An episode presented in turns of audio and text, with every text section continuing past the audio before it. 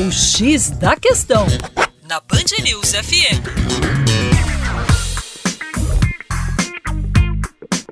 Caro ouvinte Band News, com vocês João Marcelo, Geografia Terra Negra.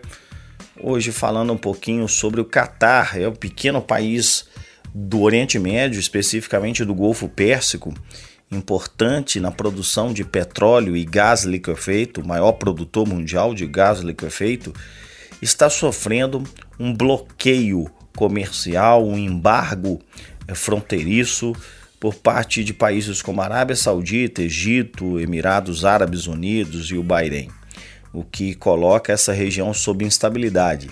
E essa é uma região muito importante do ponto de vista estratégico global, pois se trata da principal área exportadora de petróleo. Conflitos nessa região já geraram choques no petróleo, como a guerra Irã-Iraque, a própria Guerra do Golfo em 1991. E as coisas têm caminhado sob tensões crescentes. É, lembrando que o Catar, apesar de ser um pequeno país, é um país que tem uma renda muito alta com o petróleo, uma renda per capita elevada, um país que investiu muito em infraestrutura, que tem uma elite econômica, principalmente na capital Doha, com altíssimo poder aquisitivo. Doha é uma cidade moderna. Não é à toa que o Catar vai sediar a Copa do Mundo em 2022.